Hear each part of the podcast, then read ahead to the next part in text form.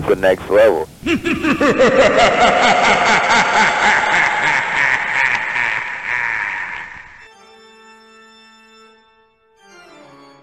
A presence dark invades the fair and gives the horses ample scare. Chaos reigns and panic fills the air when something wicked this way comes. So, quickly, before we get into the first episode of the Gateway to Halloween event, quick thought. Something was mentioned this week, and I want to put my two cents out there as to how I feel about it. Trick 'r Treat 2. So, the sequel, people have been waiting for it. It's been teased year after year after year.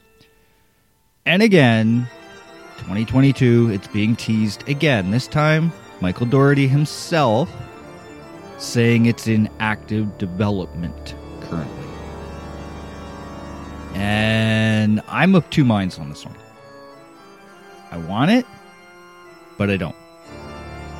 I'll explain that because I love that Trick 'r Treat has always been a standalone film.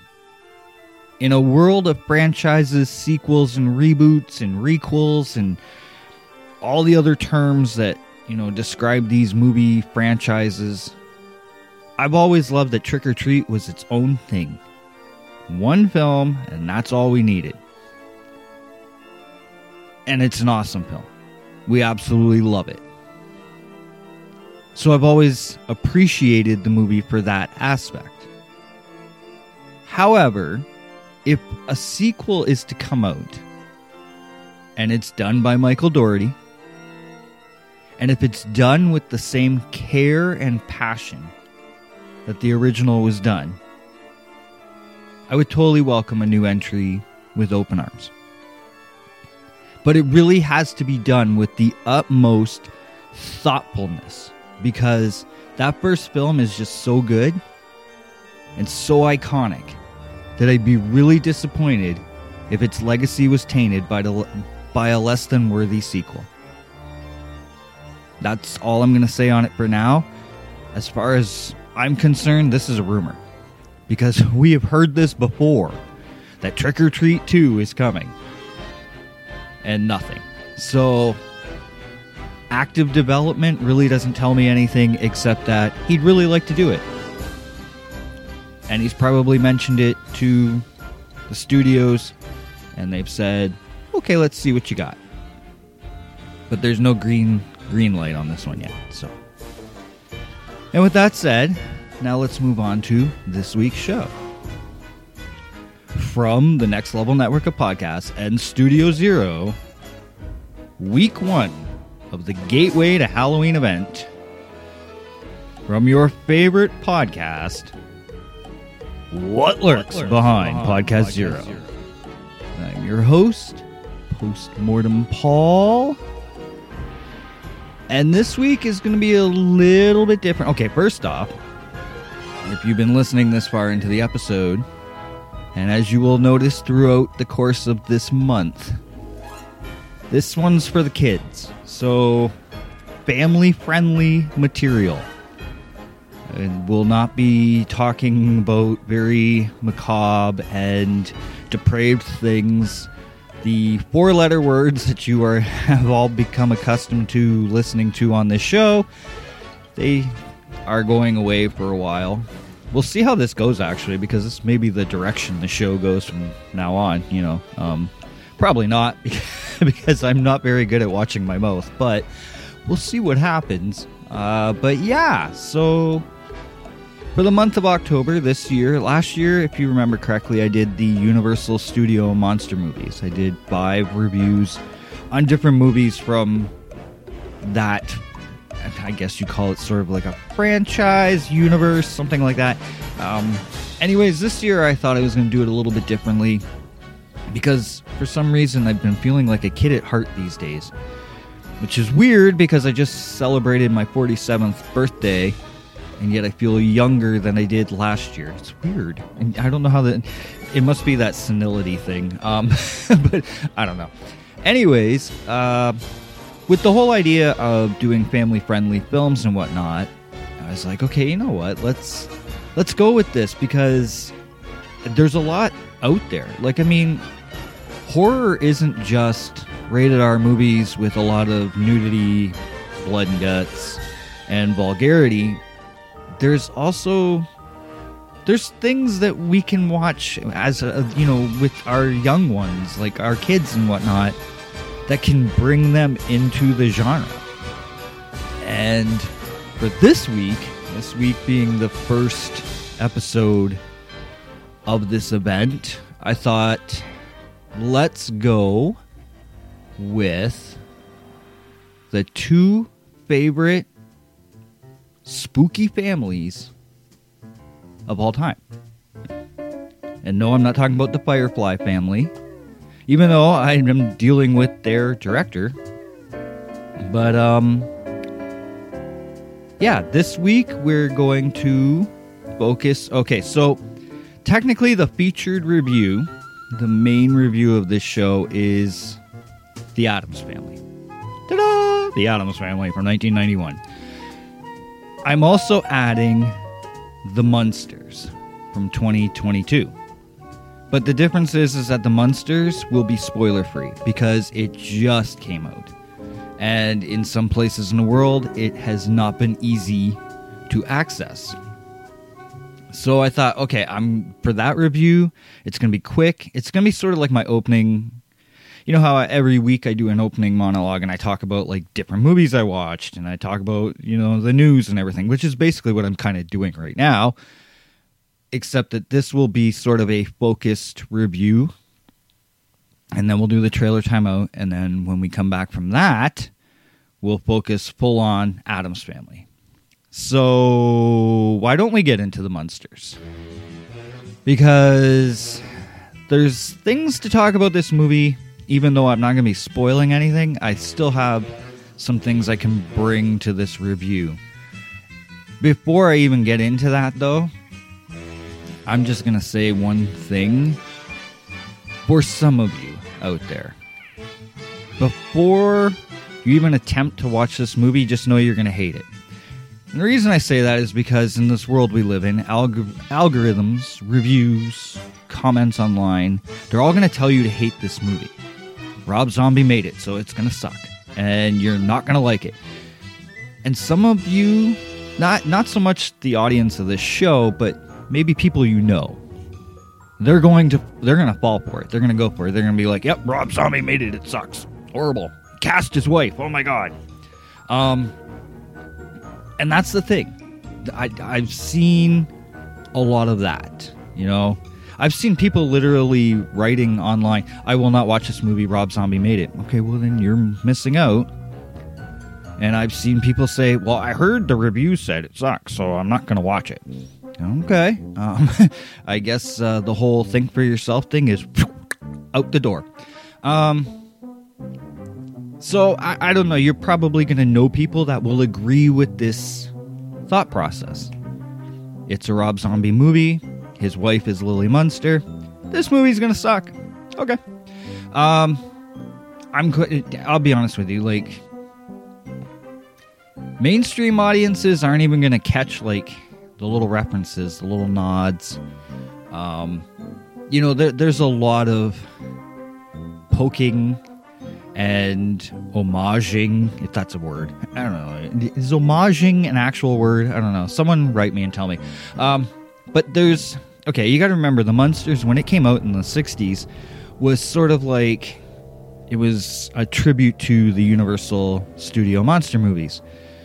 Well, there's some of that in this as well. As a matter of fact, there's like I don't want to spoil it, but there are actual scenes from some of these movies that just kind of like, you know, make their appearance for you know, brief seconds and whatnot.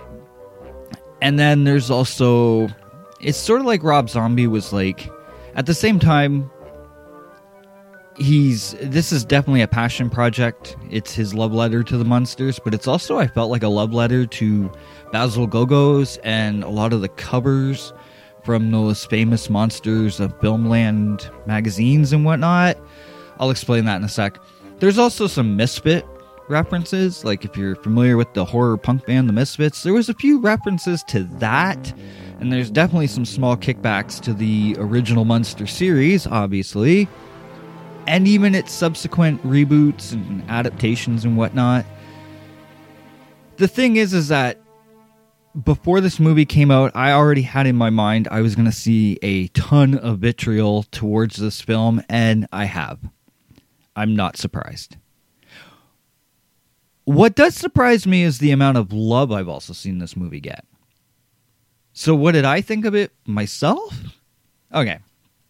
So, here is my thoughts, my review on The Munsters. It is not a perfect movie. No. But it's enjoyable. Definitely enjoyable. And it's a family film. You can watch it with your family. You can, everyone can sit around and have fun with it. It's not Devil's Rejects, where there's scenes that, like, if your parents are in the room, you're like, I'm so embarrassed I'm watching this right now with them. Um, it's not that kind of movie. Rob Zombie made a great family flick. If I had an issue with this movie, it's one, and that's the runtime. It goes for like an hour and 50 minutes. I personally, well, I should say this the first time I watched it, I kind of felt like it was about 20 minutes too long and I now have the Blu-ray, which was not easy to get here in Canada, at least not for me. Um, but I do have it now, and I've obviously rewatched it because I, I adore this movie. And the second time, it didn't feel as long. So I don't know. It, it's weird. That first time I watched it, I think maybe it was because I was sort of wondering the direction the movie was going, or I don't know. Maybe I was tired that morning. I don't. It's kind of weird because the second time I watched it, it didn't feel like it was as long. But the first time, I will say, it did feel a little long. I was. I, I remember, you know, telling a few people, I was like, if they'd taken about twenty minutes off, made it an hour and a half, and I think it'd be perfect. I have seen people online saying, you know, they think this would have done better as maybe like, you know, a four episode little like mini series or something. I could agree with that too. But the thing is, is that I I have a feeling Rob Zombie was told this is your one shot. This is you get to do this, make it count, and he said, okay, that's what I'm going to do. So he crammed as much as he could into this one movie. And I can definitely see what he's attempting with the movie. This, this is a, a, a prequel, and that's that's about as far as I'm going to go with the storyline. It's a prequel. It's how Herman met uh, how Herman Munster met Lily. That's basically what this is about. Um, now people have commented a like, like about the use of the colors because it's a very bright, colorful, lush film. And while not intentional, it reminded me a lot of Suspiria actually, uh, with the the bright reds and the blues and the greens and whatnot. Uh, I'm quite okay with that, by the way. but um, I can definitely see why he chose to go the color route also, for the fact that it did come out after the movie was released, that the studio actually wouldn't let him film it in black and white. The choice was sort of made for him, but at the same time, I like what he did. That he went full on color because, like I said, it watching this made me really think of those Basil Gogos paintings you know, of like Frankenstein and Dracula and whatnot, how the, the colors just glow off the paintings that's what I felt like when I was watching this. I also, I don't know how many of you are going to remember this, but, or may have even seen this. When I was younger, and I remember like around Halloween time, and you'd have Saturday morning cartoons, and they'd have these like little like interludes between the cartoons. And it would be like a mad scientist in his laboratory, and he's, you know, building Frankenstein, his monster, and stuff like that. Um, they would have them like very brightly lit with a lot of colors because it was Saturday morning cartoons. So of course you're watching all these colorful cartoons. Well, then they'd have these interludes, and that's what they would do. It was all these bright colors, and um, a lot of the times it was like personalities that were from that TV channel, whatever it be. Like here would be like I don't know, Channel 7 Detroit, so they'd have someone from that channel would dress up as a mad scientist and he's building his creation in his laboratory and they got all those sound effects and everything going. They would have those colors as well. So when I was watching this, I'm like, it's sort of bringing me back to my childhood when I used to see those interludes. Um, but the fact that the studio wouldn't allow Rob Zombie to film it in black and white, I do like the fact that he went, okay, he said, fine, you're not going to allow black and white. Let's go the complete opposite and give you a completely saturated and popping, colorful experience.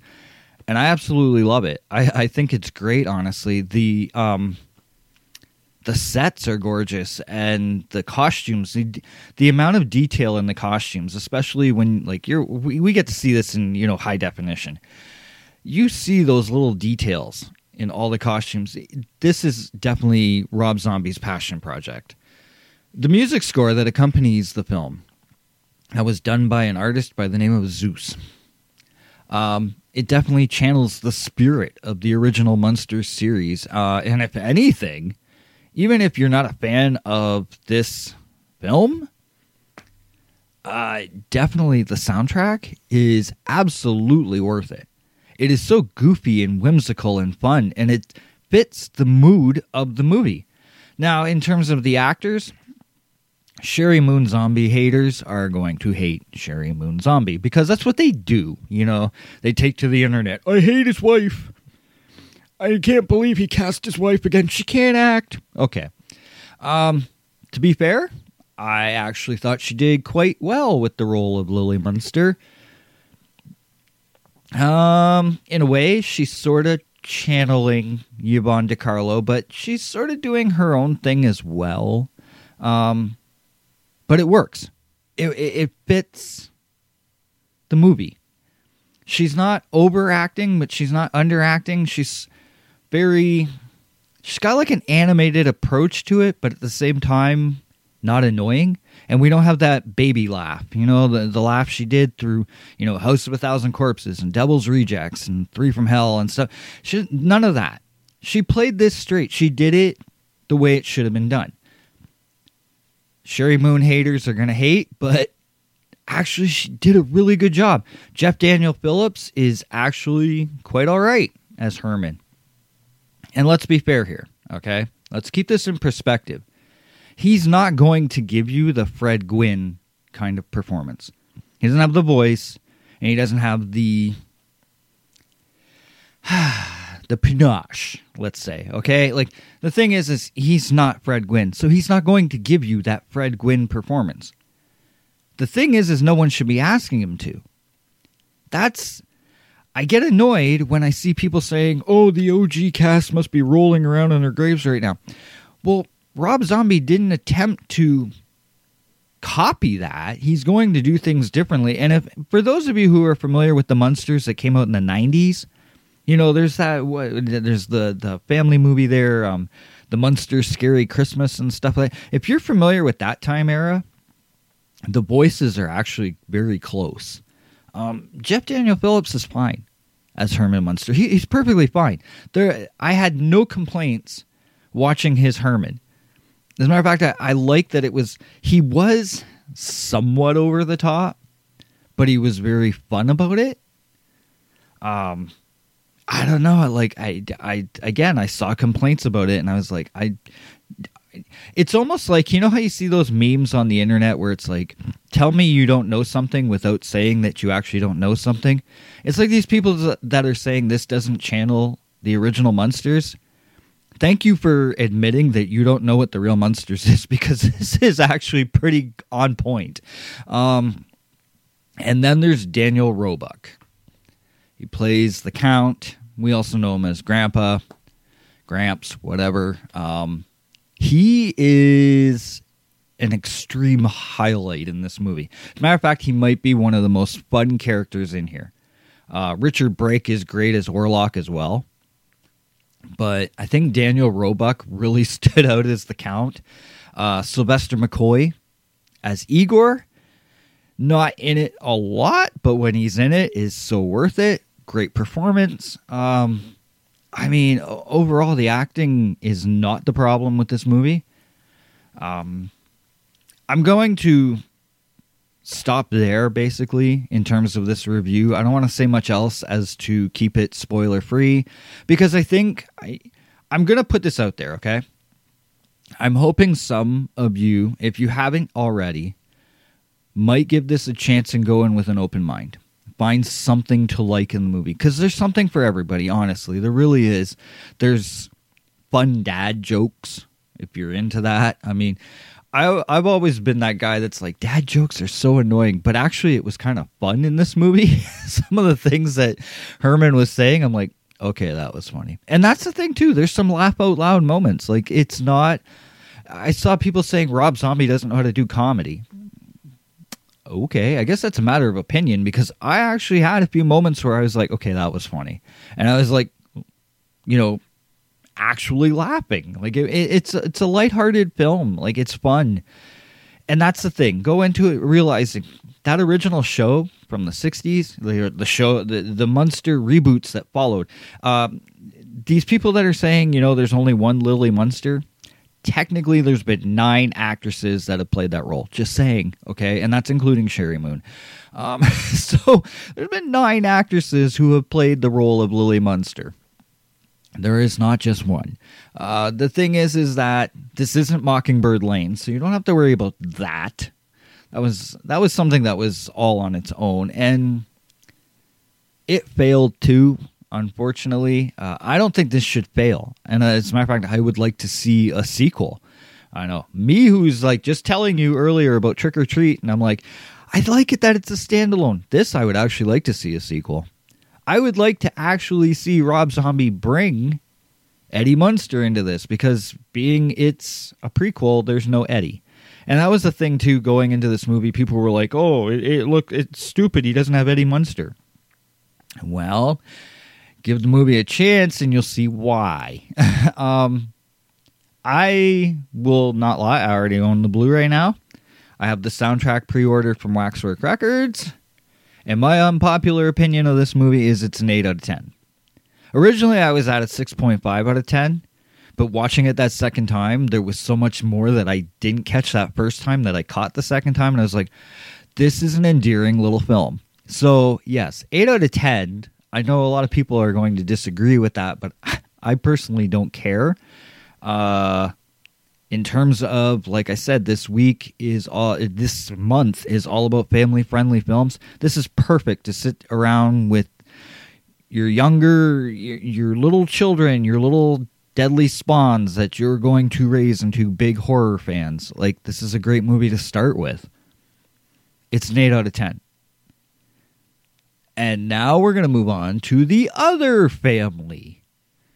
We're going to do the trailer obviously I'm still keeping certain things within the realm of how I do this show. So there will be the trailer for our big featured review. And then when we come back, we're going to get in our time machine and go back to 1991 to a film directed by Barry Sonnenfeld, which has some of the most iconic performances in any type of movie but also had a lot of problems. So, trailer timeout. When we return, the Addams family. Back in the splat, kids. When we first met years ago, it was an evening much like this magic in the air. A boy. A girl. An open grave. You were so beautiful pale and mysterious. No one even looked at the corpse. Ah! Miss! Wednesday, play with your food. Is this made from real lemons? Yes. I'll buy a cup if you buy a box of my delicious Girl Scout cookies. Are they made from real Girl Scouts?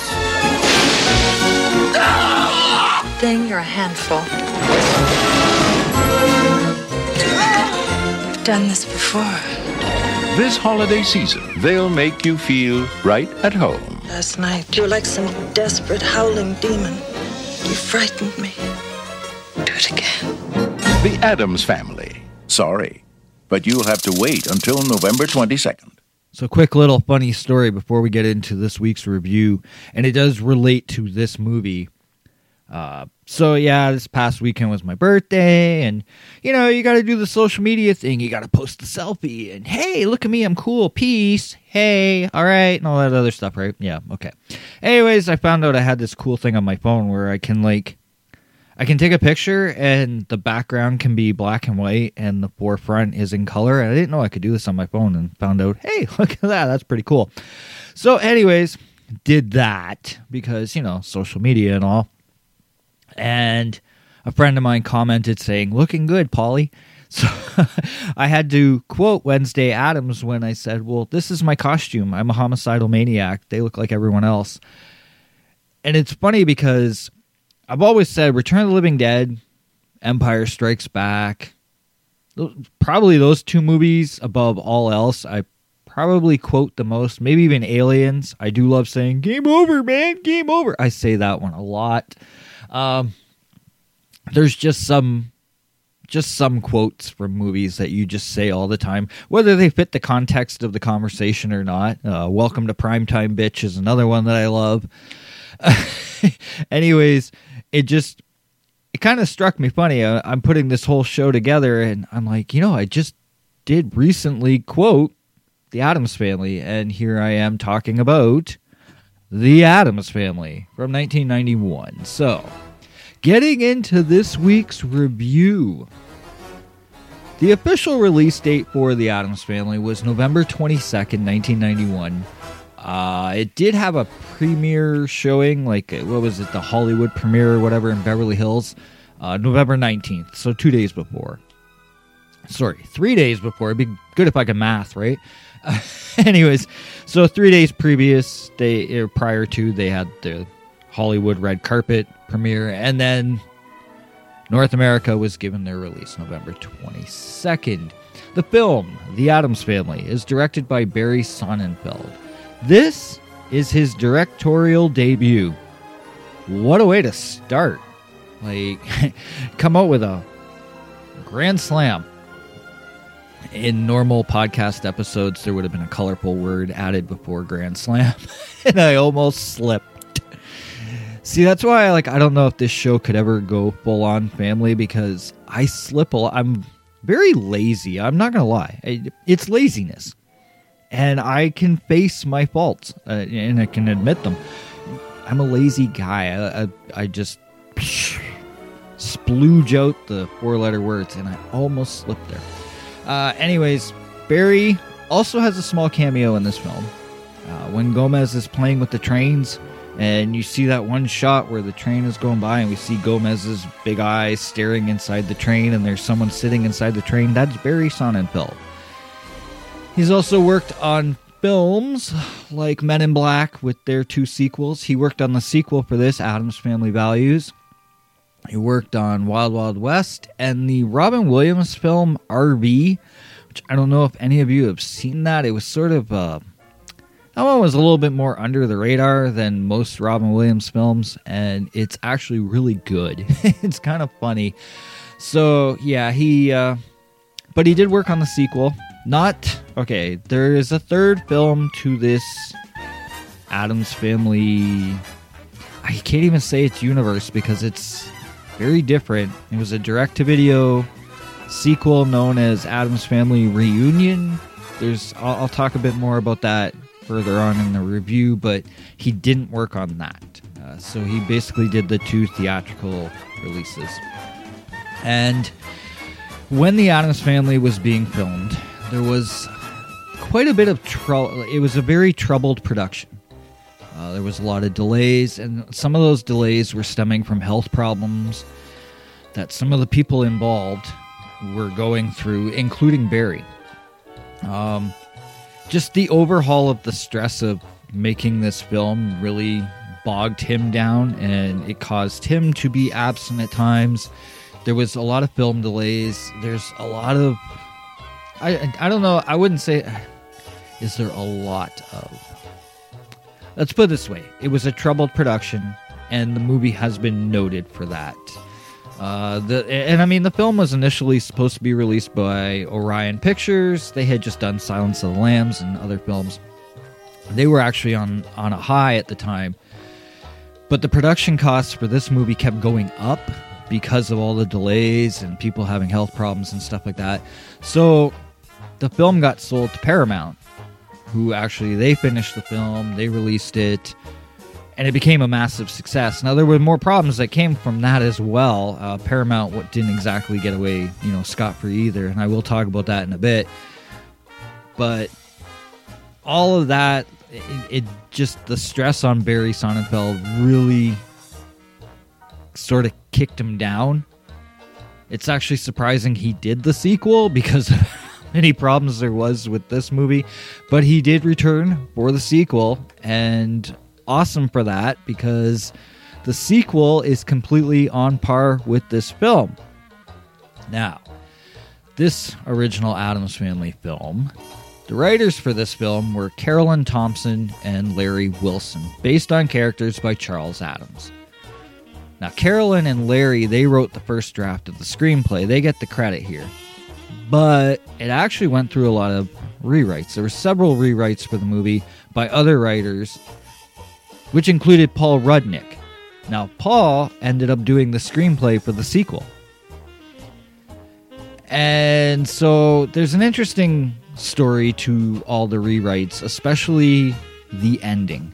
Uh, part of the rewrites include okay, so originally Fester. Now, as as you know the story, Fester. Most of the movie, we it was up in the air. Was he an imposter or was he the real Fester? Well, the original screenplay had it that he was an imposter, that it wasn't the actual Fester. The thing is, is that the actors really didn't like that storyline, and I I love this that Christina Ricci being extremely young, but she was also known to be very outspoken. She was not afraid to voice her opinions. So the other actors kind of made her the spokesperson and said, Go tell them we don't like this. so she basically approached, you know, the writing team and said, Yeah, we don't like that Fester is an imposter. Especially with how well Christopher Lloyd is playing this role, he should be the real Fester it ended up that the final act was completely rewritten and Fester would be the real Fester and not a fake. By the way, spoilers. so, yeah. Um, now, Carolyn and Larry, it's interesting because some people, when they've watched this, they said it ha- they've said it has a Tim Burton feel. Well, it's kind of funny because Carolyn and Larry have both worked on a few Tim Burton films prior to this and even post this. Um, Carolyn wrote for movies like Edward Scissorhands, Nightmare Before Christmas, and The Corpse Bride, and then Larry worked on Beetlejuice. Larry also worked on five episodes of Tales from the Crypt, the TV series from HBO, so I thought that was worth mentioning. But it is kind of. It, it's not that this is. I mean, you can tell this is not a Tim Burton film, but it does have a Tim Burton esque kind of feel to it, especially like with the house and whatnot. But then again, when you think about it, Tim Burton is more than likely very influenced by the work of Charles Addams, so it all comes full circle.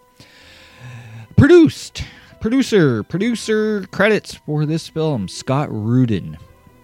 And there's an interesting story with him that I'll I have noted that I'll talk about later, but uh, he's been producing movies since 1980. Uh, he's got some pretty big ones under his belt as well. We're talking films that include like Flatliners, uh, Addams Family Values. He did the sequel as well. Clueless, Sleepy Hollow, The Village, No Country for Old Men, The Girl with the Dragon Tattoo, The Social Network, Ex Machina, and Annihilation uh, as well as he's been an executive producer for the TV series What We Do in the Shadows, which is apparently extremely successful. I know. For those of you who know me very well, you're going to scream blasphemy because I still haven't watched the TV series. And it's not because I don't want to, I just haven't gotten around to it it's that whole, you know, we have that list. And there's things on that list that sometimes are on that list for years. And then eventually we finally get to them. I probably should get to this series soon because moving up in age, I'm not getting any younger. But anyway, it is what it is. Cinematography. Director of photography for this film was Owen Roizman. Now, born in 1936, Owen has been active in the film industry since 1970. Worked on films like The French Connection, The Exorcist, Sgt. Pepper's Lonely Hearts Club Band, Vision Quest, and Wyatt Earp. And his last film was French Kiss in 1995. Now, as for this film, though, it's kind of interesting that he gets the credit because he actually quit a month into the production. Um, he was going off to do another film. So he quit this one a month after they started. Uh, Gale Tattersall took over. And then on top of that, Gale ended up quitting because he was having health he was having health problems. Uh, it resulted in him being rushed to the hospital for a sinus infection. So he had to walk away from it. In the end, it ended up our director, Barry Sonnenfeld, would finish the movie off as both cinematographer and the director.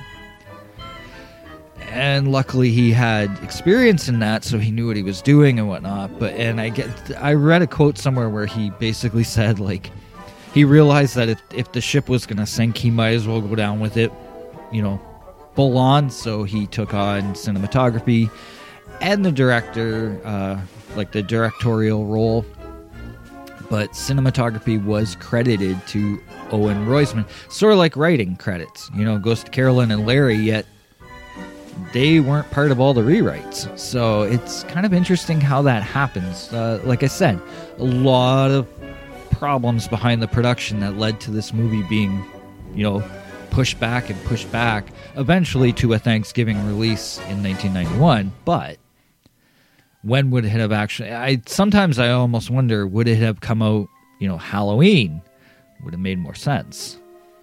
The music score for The Addams Family is by Marc Shaiman, and he got his start in showbiz actually on Saturday Night Live.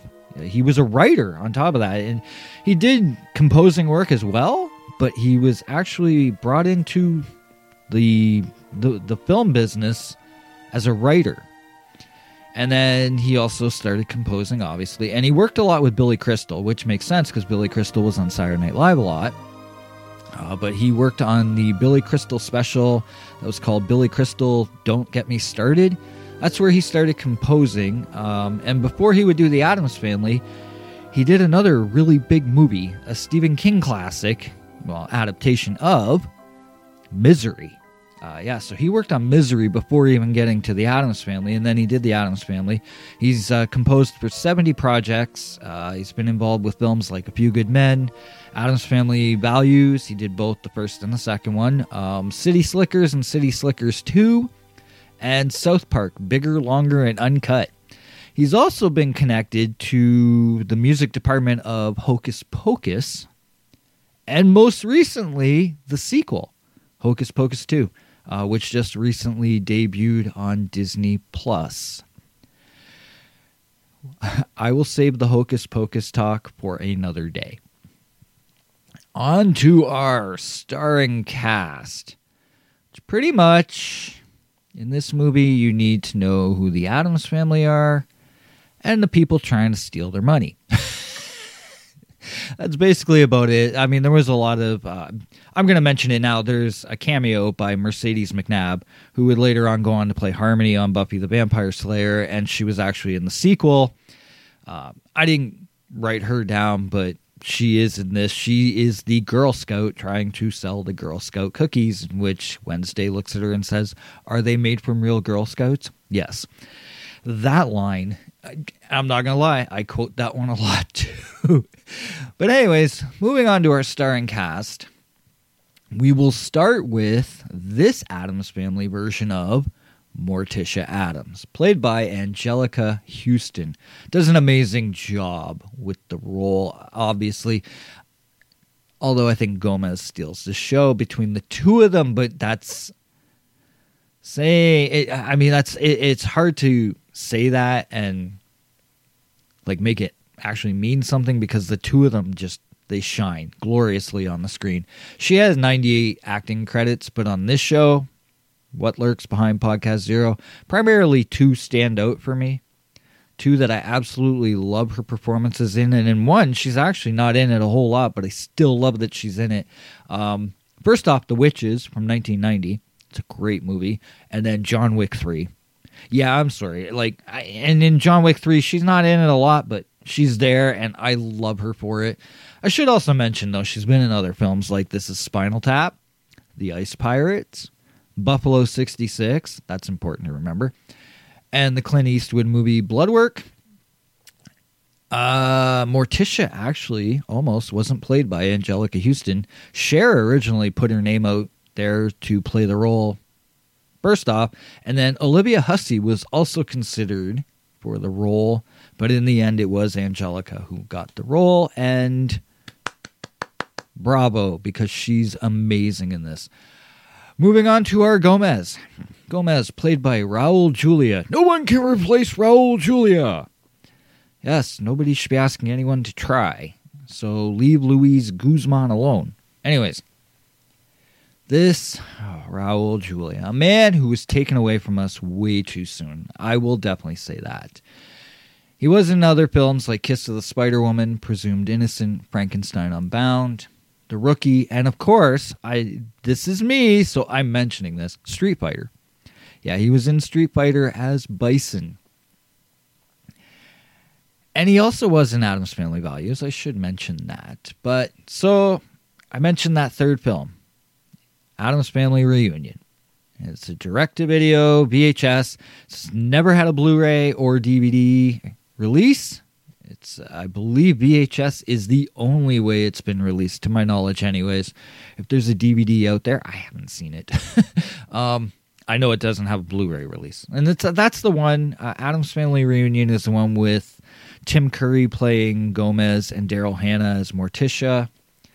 Um, as a matter of fact, in that film, only Carel Struycken and Christopher Hart would reprise their roles from these first two movies. They're the only two to return. And the thing is, is the reason for that was Raul Julia passed away in 1994. And not only that, Warner Brothers had now taken over the rights.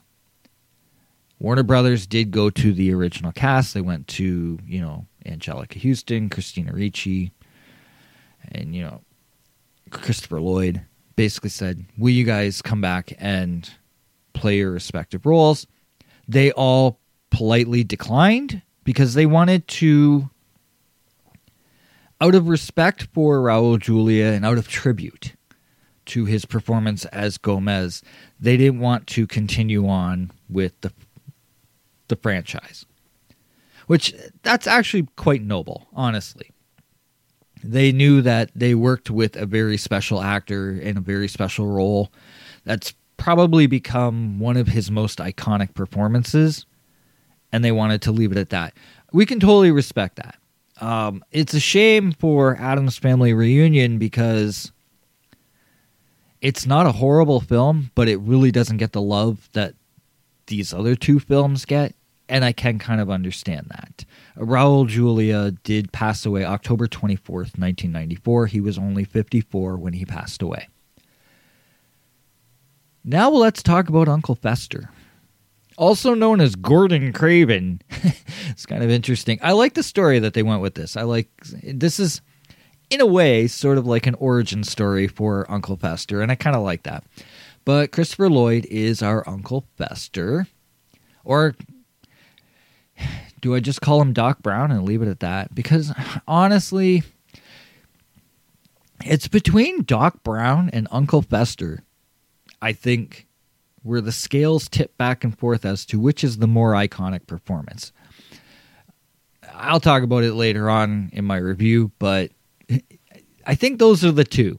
Now, he's got 242 acting credits, though, and I've talked about him on this show before, actually, when I reviewed the Canadian movie 88 uh, which starred Car- Katharine Isabelle.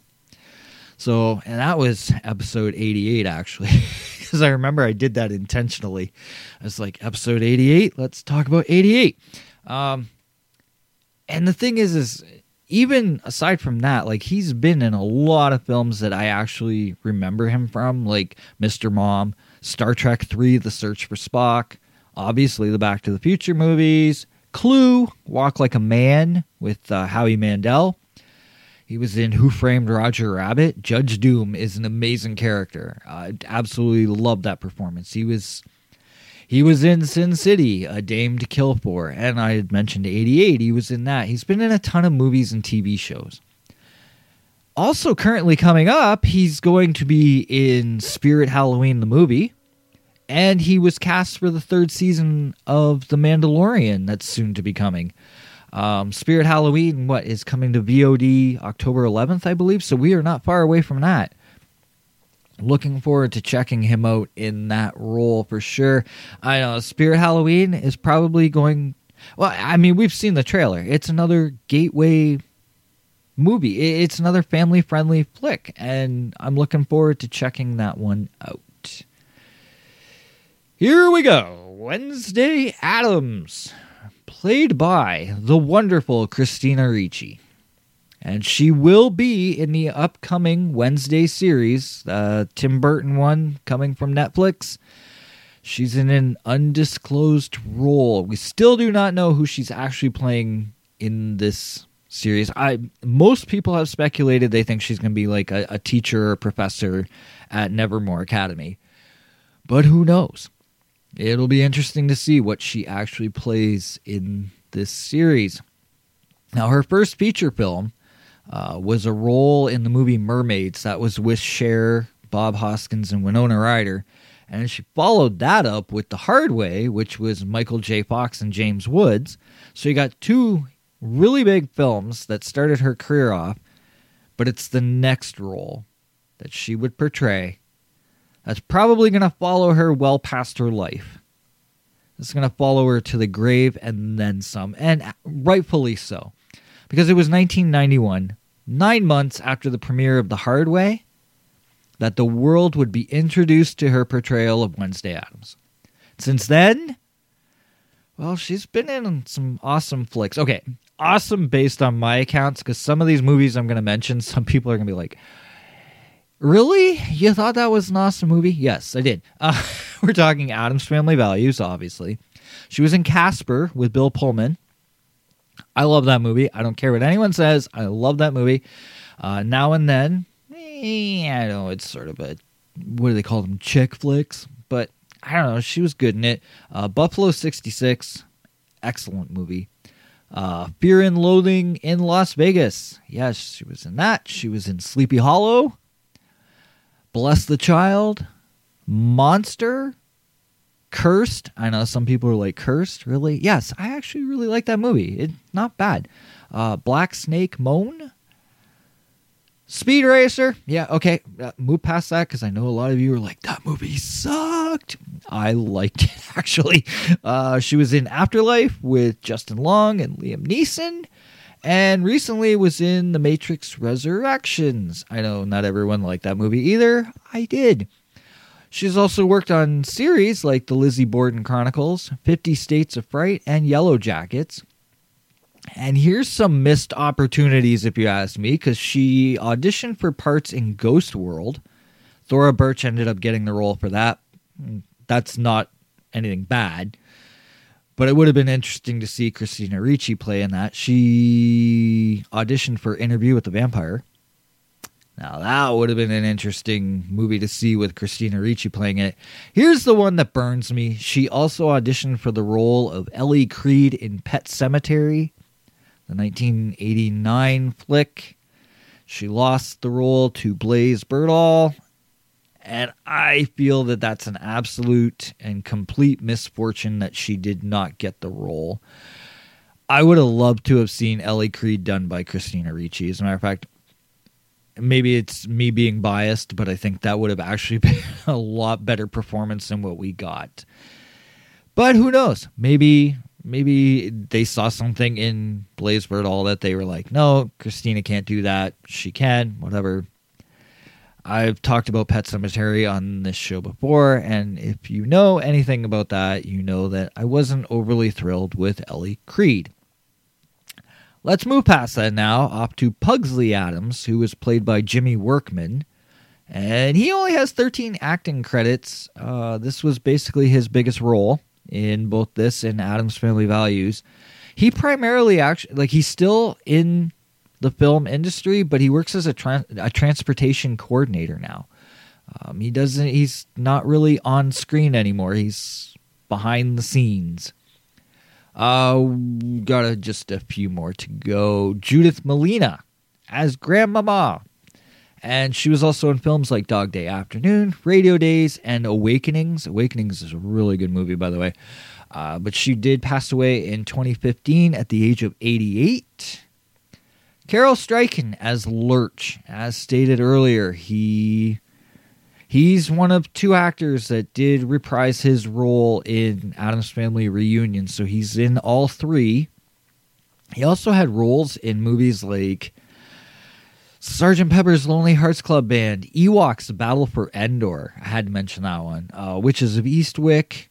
He was in the Twin Peaks TV series, a few episodes. Star Trek: The Next Generation. He was in that. Uh, Men in Black. He was in. He had, I think it was two episodes. I think of Gotham. He was in. Uh, the movie Gerald's Game. It's Stephen King adaptation and Doctor Sleep. So he's been in two adaptations of Stephen King books. Um, but yeah, he he along with the next actor that I'm going to be talking about are the only two that returned for all three Addams Family movies. And the next actor I'm talking about is Christopher Hart. Primarily his hand. He is Thing. He's a Canadian actor from British Columbia, and it's his hand that was famous. Not him. Well, I mean, obviously it's him, but his hand. And he was in all three Addams Family films and he was in the movie. Go figure. Idle Hands. so go figure. Um, it, it, yeah, it's his hand that is famous. Elizabeth Wilson, she plays Abigail Craven, who is Gordon Craven's mother. She was also Helen Carter in Alfred Hitchcock's The Birds. And did a lot of TV work, but honestly, I think the role we most remember her for is this movie right here as Abigail or Helen Carter in Alfred Hitchcock's The Birds. I think those were pretty much the two that stood out the most. Uh, she passed away in 1995 at the age of 94 years old. Two left to go, guys. Dan Hedaya as Tully Alford, 141 acting credits, with highlights that include The Hunger, The Adventures of Buckaroo Banzai, Commando, Wise Guys, the usual suspects Ransom, Alien Resurrection, Clueless, Swim Fan, and Slapface. And then there is Dana Ivey as Margaret Alford. She was in the 1985 film Explorers. She was in The Color Purple, Home Alone 2, Addams Family Values, and Rush Hour 3, to name a few. The runtime for the movie is 99 minutes long, rated PG 13.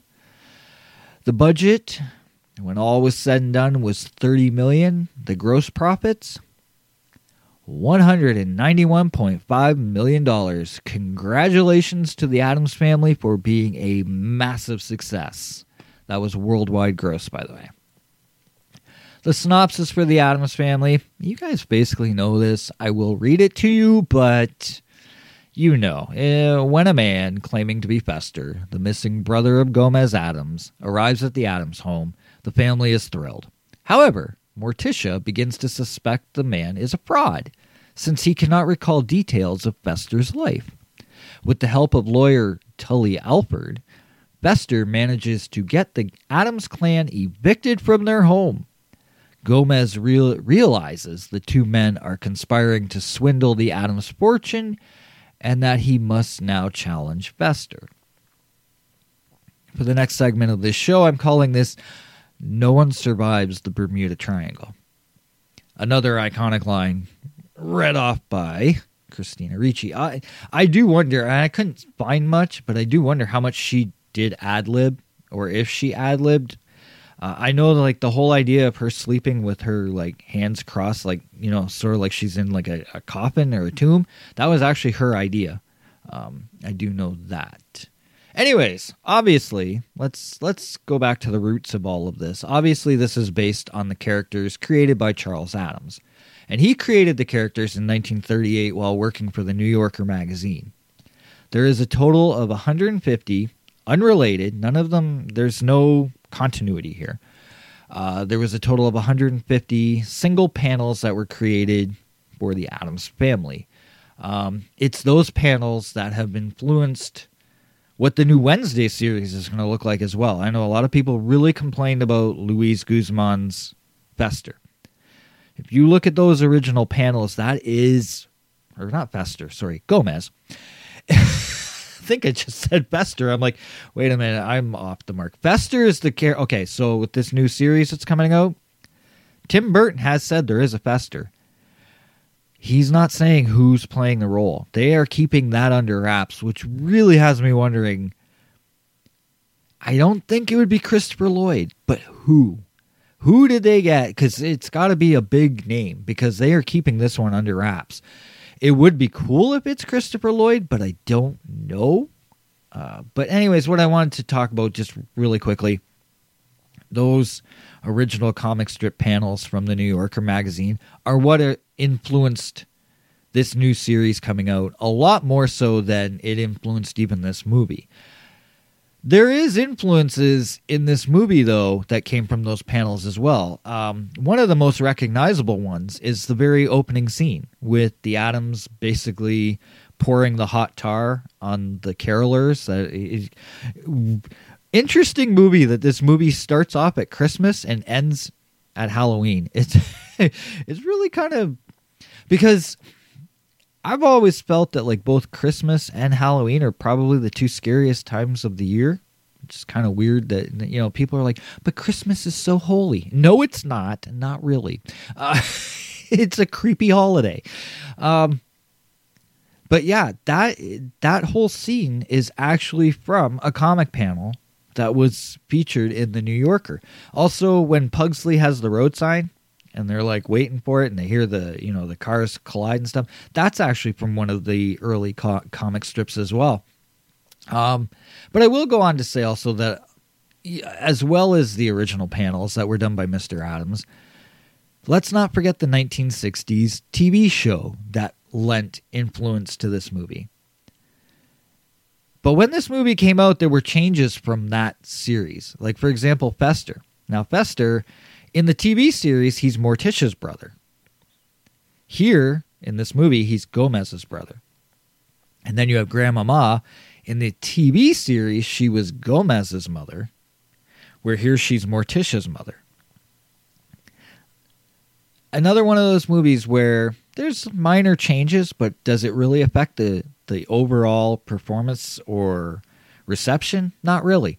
Um, the other thing, though, to note is that this version of the Addams family was quite darker than that original TV version. Some people did have criticisms towards that. Um, more so like the older audiences that remembered that TV series. They were kind of like, whoa, this is a little dark. I can't wait to see how dark this new series is going to get because from that trailer, it looks like it's going pretty dark. Um, but this is a black comedy. That's the thing to remember about this movie, for starters. Uh, and I mean, in terms of the darkness, like the the more darker approach, really see that with the kids. Actually, Wednesday and Pugsley in that TV series, they didn't dabble with death and stuff like that like they do in this movie. And in a way, I, I'm kind of glad it went that route for the movies. I mean, first off, this is theatrical and it's in the 90s. This isn't the 60s they're both the TV series and the movies. They're products of their time, right? So in the 1990s, what do you do that's going to sh- have that shock value? Because in the 60s, to shock the audiences, it wasn't as hard. we're in the 90s, this is 30 years later, 30 plus years, whatever. Well, I don't know. Just under. It was about 27 years later. And how, how do you shock the audience, right? How do you do something that the audience hasn't seen? Well, they made it a bit darker, and I think it worked. Um, the idea for the movie. This is an interesting story. I did talk about producer Scott Rudin. So, anyways, they apparently went to a film screening, him and a couple other executives, uh, part of 20th Century Fox, if I remember correctly. And, anyways, in the van, there, there's a couple of them in the van, and there was one man, Tom Sherak who was at, at the time he was the marketing chief for 20th Century Fox. Anyways, his kids were in the van as well. And for whatever reason, I don't know the full story, but for whatever reason, the kids started sing, singing the original Addams Family theme, to which everyone else in the van apparently started singing as well, and it was a whole little karaoke kind of orgy, I guess, or whatever. Anyways, the next day, Scott Rudin wakes up and he approaches Barry Diller and Leonard Goldberg, who they were also in the van apparently that day. And, anyways, he pitches to them the idea that let's make an Addams Family movie, and they agreed. So that's how that all came up. Now, as for the Addams Family theme that those kids were singing, well, it almost didn't end up in the film. Barry Sonnenfeld, he for whatever reason wanted to leave it out of the movie. I think he kind of wanted to just do his own thing. But there was an early trailer that was released in which a, a clip it of the original theme was used, and people totally embraced it. It, it, it worked very well. There was positive reactions to that trailer, so he opted to go the route he honestly should have been going in the first place. He had the theme put into the opening sequence. I believe it's the only spot in the whole movie that we actually hear that theme. I'm okay with that. That's all we really needed. Um, before diving into the quick eight, I will talk about one other trouble that the movie had in terms of its production, and that was in the form of a lawsuit that came from David Levy. David Levy was the creator and producer of the original TV series in the 1960s. And he claimed this was part of his lawsuit. When this movie came out, he felt that a lot of his ideas that he had brought to the TV series were stolen and he was not credited for them. Um, ideas like Gomez blowing up the model trains, uh, the characters of Lurch and Cousin It, uh, Lurch playing the harpsichord, uh, the tango dancing that Gomez and Morticia interact in and whatnot. Anyways, those are things that he brought to the TV series. They didn't come from the comic strips. And when the movie came out, we see a lot of this happening. Uh, I believe even some of like the sword fencing and whatnot was his idea as well. He was like, "Where was my credit?" So it was later settled out of court, and as a matter of fact, after the release came out and it was so successful, the sequel was greenlit as well. But that was just another one of the problems that this movie went through. That Barry was like, Are you kidding me right now? Please stop. the quick eight. So these are my quick eight, uh, my points that I took away from the movie, things that I like, things that I might not have liked, whatever. I started doing this and I really liked the whole flow that it brings to the show, so I'm doing it as well for this. Number one, the movie being both like and unlike the TV series, but in a fun way that allows fans of old, like some of us elder fans that remember watching it on TV and whatnot, were able to enjoy the series as well as the newer fans who this was their introduction to the Addams family. Now, we've seen a lot lately with the upcoming Wednesday series you see two kinds of comments that are coming. Uh, those who appreciate and are remembering the comic panels in the original TV series and the other adaptations that have come out as well, the cartoons and the two animated movies and whatnot. And they're okay with the way Wednesday looks. And then you have a lot of people who, I don't want to say a lot, I should say a vocal minority on the social media that keep comparing it to the 1990s movies. And I understand that for some people, the 1990s movies was their introduction to the Addams family. It was their first Addams family. And kind of like they always crack the joke with Doctor Who, you always remember your first Doctor. Well, you always remember your first Gomez and Morticia. For me, it was the TV series, and I am very partial to that. For some people, it's these movies. And the thing that I do like about the movie is that it's its own thing, but at the same time, it does homage the comic strips, it does homage the TV series, but it's also darker. The humor is on point, it's well thought out, it's fun spirited in a macabre way, so therefore, it's enjoyable for all. The only thing that I wish is that in this current era of social media criticisms, people didn't always just act like it's the only Addams family. There is many other iterations out there. Try to embrace it all. But that being said, I do love that this is both like and unlike the TV series. Number two, the fun Easter eggs. And I've already mentioned about the opening scene with the carolers. That is straight out of the comic strips. Um, and the obviously the Pugsley sign. And there's other ones as well that just aren't coming to my mind at the time, but those two I do remember. There is a fun and subtle egg, though, that happens in this movie that the first time I ever saw it, it put the biggest grin on my face because I was so happy that something was given a nod to from the original TV series. And that's when Morticia is attempting to be the preschool teacher. And she's reading them the story of Hansel and Gretel and mentioning about the death of the poor defenseless witch. Now, that's funny that they did that because in the very first episode of The Addams Family, back in 1964, and that episode is The Addams Family Goes to School, Hansel and Gretel was the book being debated by the Addamses when they were reasoning why Pugsley and Wednesday wouldn't go back to school. They were concerned about the hideous nature of violence towards the witch, and they felt it was extremely troublesome. And I believe there's also mention about the, the killing of the dragon. And so it, it, it when you're a fan of the original show, and I remember seeing this movie for the first time, and Morticia is reading Hansel and Gretel to the kids, and I was like, that's awesome because that was in the first episode of the TV series. So it's little nods like that that make the movie very fun because, again, like I said, giving a nod to its predecessor. Number three, the sets, the makeup, and the attention to detail. You can tell this is an addams Family movie. You can tell it's the addams Family. There's no question. Even though it looks a little bit different, some different types of performances and whatnot, it's still an addams Family movie. There was a pilot episode for The Munsters. It was a reboot.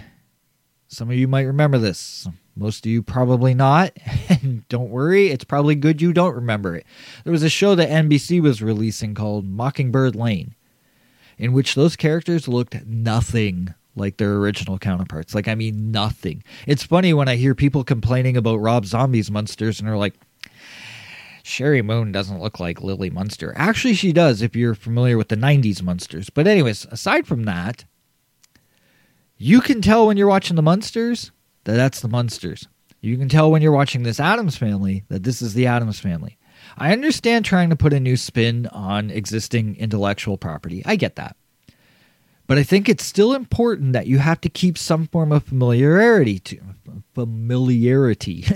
That's a hard word for me to say sometimes. Um, there's an elder fan base, and you have to remember that. And the addams family, when I was watching this, it's like you can tell who's Gomez, who's Fester, who's Morticia, who's Wednesday and Pugsley. They look like their counterparts. They're a little bit different, mannerisms and some of the things that they do, but you can still tell it's the addams family. And especially now in this current era, and this is why I think the Wednesday series should do pretty good. And this is why I'm very fond of the Munsters movie. We are living in an era where like people cannot wait to jump online to criticize criticize something. Like the internet is there to tear souls apart. I'm mentioning that because of a certain movie coming out at the end of this week that the internet will probably tear apart. But hopefully they won't. There's been a lot of positivity surrounding that. Anyways, my whole thing is is don't give your enemies a stick to beat you with. And this movie gets all the aesthetic right uh, the aesthetics right with flying colors. So for that, it took that stick out of the hands of everyone and said, "Ha, you can't beat us. We did give you an Addams Family movie." Part four, point four, I should say, not part four. If only there was an Addams Family Part 4, it would have been kind of interesting. But unfortunately, Addams Family Reunion did not get the reception they wanted, so it ended there. Anyways, the pacing and the runtime are just perfect. This movie never feels like it's overstaying its welcome. As I, when I was talking about the Munsters earlier, I said eh, it felt like it could have shaved a bit of time off that. Uh, this movie flows perfectly. I did see online reviews and critics felt that there was, you know, that because for me, the, the story flows in perfect sequence. And the film never feels like it's losing its luster, but apparently for others, they felt that it was scattered. I didn't get that. I didn't see where I, I thought it was pretty coherent. It was pretty cohesive, and it has a you know a linear storytelling. I don't understand where the problem was, but for me personally, the pacing and the runtime are just perfect. It works great. I never feel like the movie is too long. Whenever I put it on, it's like I want to sit through the whole thing because I don't feel like I'm, you know, halfway through the movie going, "Has it done yet?" No, it it it keeps my interest, it keeps my attention, and it's on point. Point number five: the music score by Marc Shaiman, using just a touch of the original theme by Vic Mizzy. I should mention that. He did the original score for the TV series, and a little bit of his theme does pop up in the beginning of this movie. But at the same time, Marc Shaiman makes it his own. And after that, it's like a fun, whimsical score that sets the mood perfect. It complements the scenes adequately. Nothing feels out of place. In a way, it's almost got a bit of a Danny Elfman feel to it, but it's its own thing at the same time. And I do like that. Now, this is the the final three points are really big. Number six, Gomez and Morticia. Raul Julia and Anjelica Huston are wonderful in their respective roles. Now, as I said earlier, and I will restate this one last time, I am more of a John Astin, Carolyn Jones original TV version person myself. But I'd be lying if I, you know, if I said I didn't think Raul Julia and Anjelica Huston were delightfully mad, endearing, enchanting. There's the descriptions I could come out with their performance. They're uh, perfect. Their roles, they absolutely shine in the darkest way when they're on the screen and it's pure magic. And I absolutely love them for it. It is they definitely when people when I see on the internet and people will say this is my Gomez and Morticia, I can understand it. I totally get it. Me personally, like I said, John Astin, Carolyn Jones are my thing, but I totally get the whole, you know, 90s Addams family is my Gomez and Morticia. I get it. Trust me, I absolutely get it. Point number seven Christopher Lloyd as Fester. Now, here's the thing about Christopher Lloyd is that most people will go to his Doc Brown and say that was his most memorable role. There are a few people that will go to Judge Doom from Roger Rabbit and say that's his iconic role. There's even a few people that I know personally that might think of him as Professor Plum, you know, from Clue. But for me personally, whenever you mention Christopher Lloyd, the first thing that pops in my head is Fester Addams. This is a glorious performance. And not to compare again, but I mean, as much as I'm a Jackie Coogan fan, you know, his his Fester is definitely iconic and fun. Christopher Lloyd makes a huge argument for who I'd actually pick as my favorite, though. I mean, it's very close, and it for the most part, I try not to think of it that way. It's like they're both Fester. they both do amazing things with the role. I can't pick a favorite when it comes to that. It's really tough for me. John Astin, Carolyn Jones as Morticia or as Gomez and Morticia, I can justify why I picked them as my favorite. When it comes to Fester, Fester is one where I'm like, damn, I'm really like stuck here. Like, I, it's that good. It's that good of a performance. Um, and it definitely deserves to be one of the top eight because it's something that when I watch this movie, like I look forward to seeing his presence on the screen. Point number eight. This is the big one. And this is why I can see why we are getting a series focusing on this character. The performance of Christina Ricci as Wednesday Addams is hands down the performance that takes the cake of all Addams family properties. And I'm again, I may love that TV series, but Lisa Loring has nothing on Christina Ricci. Nothing. Hands down, this is the best performance in this movie. And it's no wonder people can't let it go. As much as I usually say, you know, let the girl move on. You know, let her have let her go do other things. But I get it. Again, it's one of those things where you know, as a podcaster and you know, a critic of social media, I do get annoyed with it sometimes. But at the same time, it's like I, get it. I, I, I totally get it. It's a superb display of top notch acting And considering she was so young at the time, like when this came out, she was. I'm trying to think. Well, she's born in 82, and this came out in 91. So we're looking at possibly around eight or nine years old when she does this role. And that says a ton about how talented she really was and still is. She's still a top notch actress. Um, everything from the one liners, you know, are they made from real Girl, Girl Scouts? The homicidal maniac thing, the, um, you know, the deadpan expressions that she has throughout this whole film, the grin on her face when she's electrocuting Pugsley, you know, just uh, when she's got the, the bow and arrow and she's about to, you know, or like shoot the the apple out of his mouth. Like I mean, here's the thing with her Wednesday Addams, okay? This is how I approach this. You think Karloff's Frankenstein's monster. You think Fred Gwynne, Herman Munster, Robert Englund's Freddy Krueger. They just can't be topped. No one should be asking anyone to try and top it, you know? And that's me hinting at the whole Jenna Ortega thing. Like, stop asking her to be as good as Christina Ricci or say she won't be able to we shouldn't be asking her to. Jenna Ortega is going to do her own thing, and hopefully it re- it works, and hopefully it's really good. From what we've seen in the trailers, I think she's going to do just fine. But you are not going to top Christina Ricci, and no one should be asking anyone to try and do it. Do your own thing.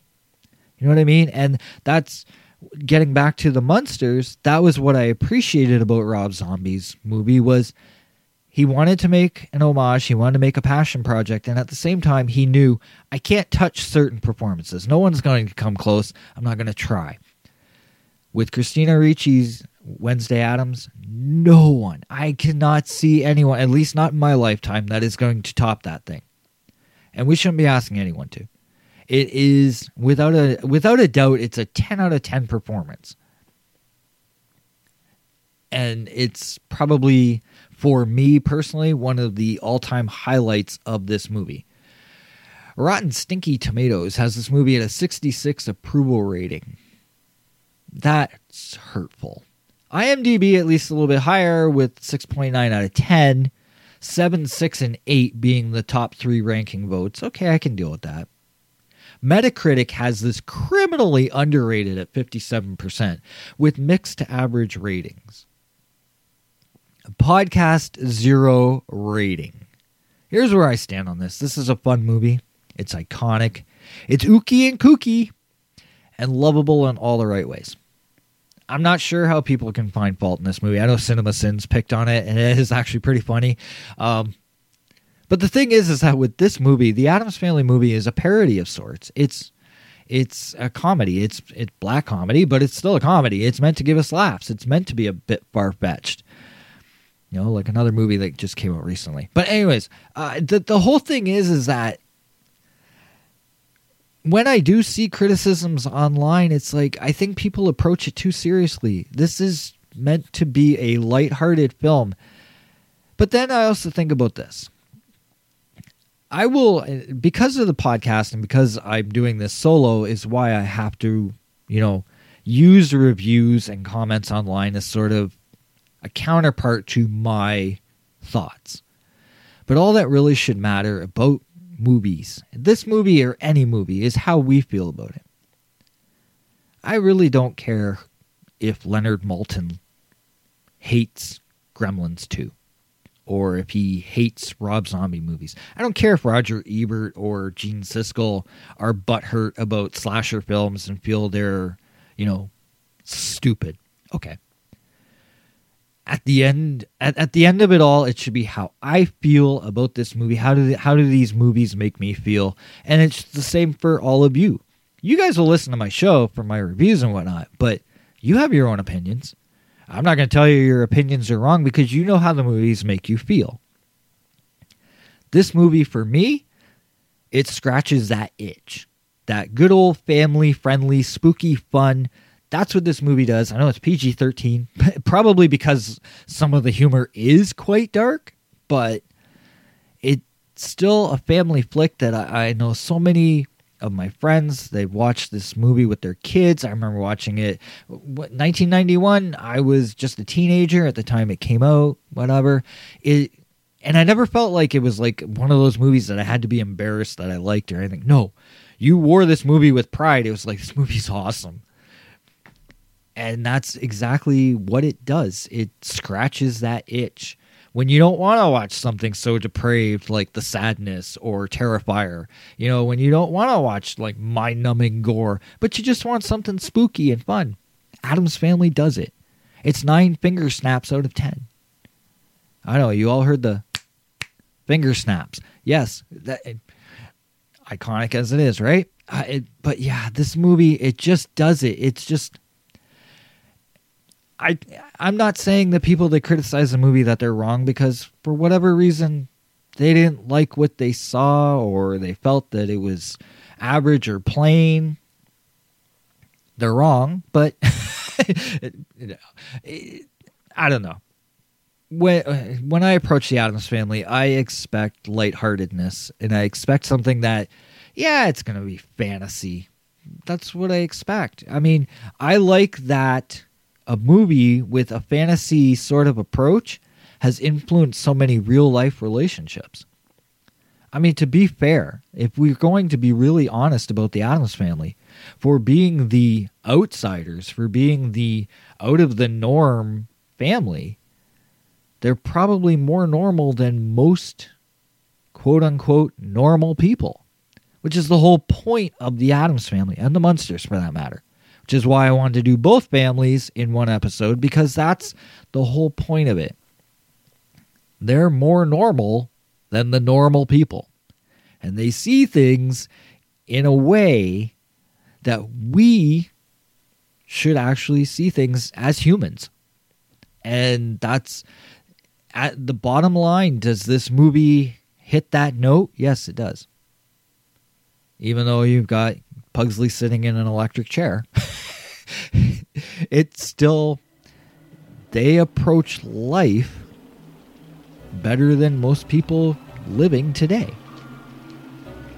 And on that note, thanks for listening. Hey, I went the whole show without four letter words. I think I said bitch once. I don't know. Um, yeah, I can do fr- family friendly episodes, kids. Um, so yeah. Anyways, uh, on that note, no, seriously, thanks for returning. Thanks for coming back. Uh, the show this year has really grabbed an audience out there, and I'm very humbled by it. When I when I see some of the numbers for some of these episodes, it's it makes me feel really good that there are people out there enjoying the show and I knew that for the month of October, I want spooky season, as uh, the normal people call it. Um, I wanted to do another event. Last year was a lot of fun doing the Universal Studio Monsters and whatnot. I was like, what do I do this year? And I thought, you know what? Let's really have fun with this. Let's not go full on, beating you over the head with blood and violence and gore horror films or talking about obscure films that nobody knows anything about. Let's talk about some friendly, some family flicks, family friendly flicks that are also quite popular. You'll find that with next week's episode, it's going to be the same thing. It's going to be another movie that actually quite a few people saw and embraced. And the only thing about doing this event, there won't be a lot of criticizing going on, but that's okay. We really don't need to. Um, because not that's the thing not everything has to be some dramatic criticism either like there is this idea that we can watch movies and enjoy them. And what's wrong with enjoying a movie, right? So, anyways, yes, thanks for tuning in for episode one of five. There will be five episodes for the Gateway to Halloween event. This is the first one. That means we got four more to go. Next episode, we're going with an animated one. We're going with a little fun little ditty from 2012 uh, episode 131 is going to be headlined by the stop motion epic known as Paranorman. Yes, that will be the next episode. I'm going Paranorman. I wanted to do an animated flick. I needed to do at least one in there somewhere that there was going to be an animated film. Um, I have done animated films on this show before. I've done Alien Xmas. I've done uh, It's the Great Pumpkin Charlie Brown and whatnot. So it's like there's got to be at least one animated film, and Paranorman is it. By the way, the show, you guys know. I, I always say this, but at this point, is it really necessary? Spotify, Apple Podcasts, Google, uh, FM Player, Castbox. Castbox is the weird one that for some reason is not updating anymore. So if you're still using that, uh, I do not know why. It's not updating. I think the last three episodes are missing off there and it's not showing up. So for whatever reason, I, I, I don't get that. Uh, Podbean does carry the show as well. Uh, you can find it on Red Circle. Um, also, usually when I post this on social media, I do put the pod link uh, on there as well. Social media, obviously, Facebook, Instagram, and Twitter. And there's the email, what lurks behind podcast zero at gmail.com. One last little thing I do want to say before I end this show off is there are certain names that pop up uh, consistently on social media. Uh, some of them are personal friends, but some of them are, I guess you would call them strangers. They're not really strangers to me anymore, though, because I see their names a lot. To the many of you that are constantly popping up uh, TJ, Jacob, Tristan, PJ, uh, Giancarlo, Minto, uh, Aaron, Mel, uh, all of you. Some of like I said, some of you are personal friends, some of you are not. You guys are great. I love the fact that you are always. Uh, Stephanie is another one, by the way. I cannot forget Stephanie. I, I appreciate so much that you guys are always interacting and showing up on social media. And the reason why it's important to me is because I hate social media. And when I see your names pop up, it, it makes it feel like, okay, it's still worth it to be here. Because personally, I hate the complaining. I, I know here I am complaining right now about it. But, but the thing is, is that it's very annoying and it's very energy draining. And then when I see the positivity that comes from many of you, that means a lot to me. So thank you so much for that. Um, like I said, next episode will be Paranorman. Also, differently for the episodes for the next foreseeable future of the month of October, I will not be ending off with Al Pacino telling me where to go. We've made this family friendly up to this point he can go calm himself down somewhere else. We'll let someone else end this show off. The L stands for Lucifer. Very appropriate for a politician.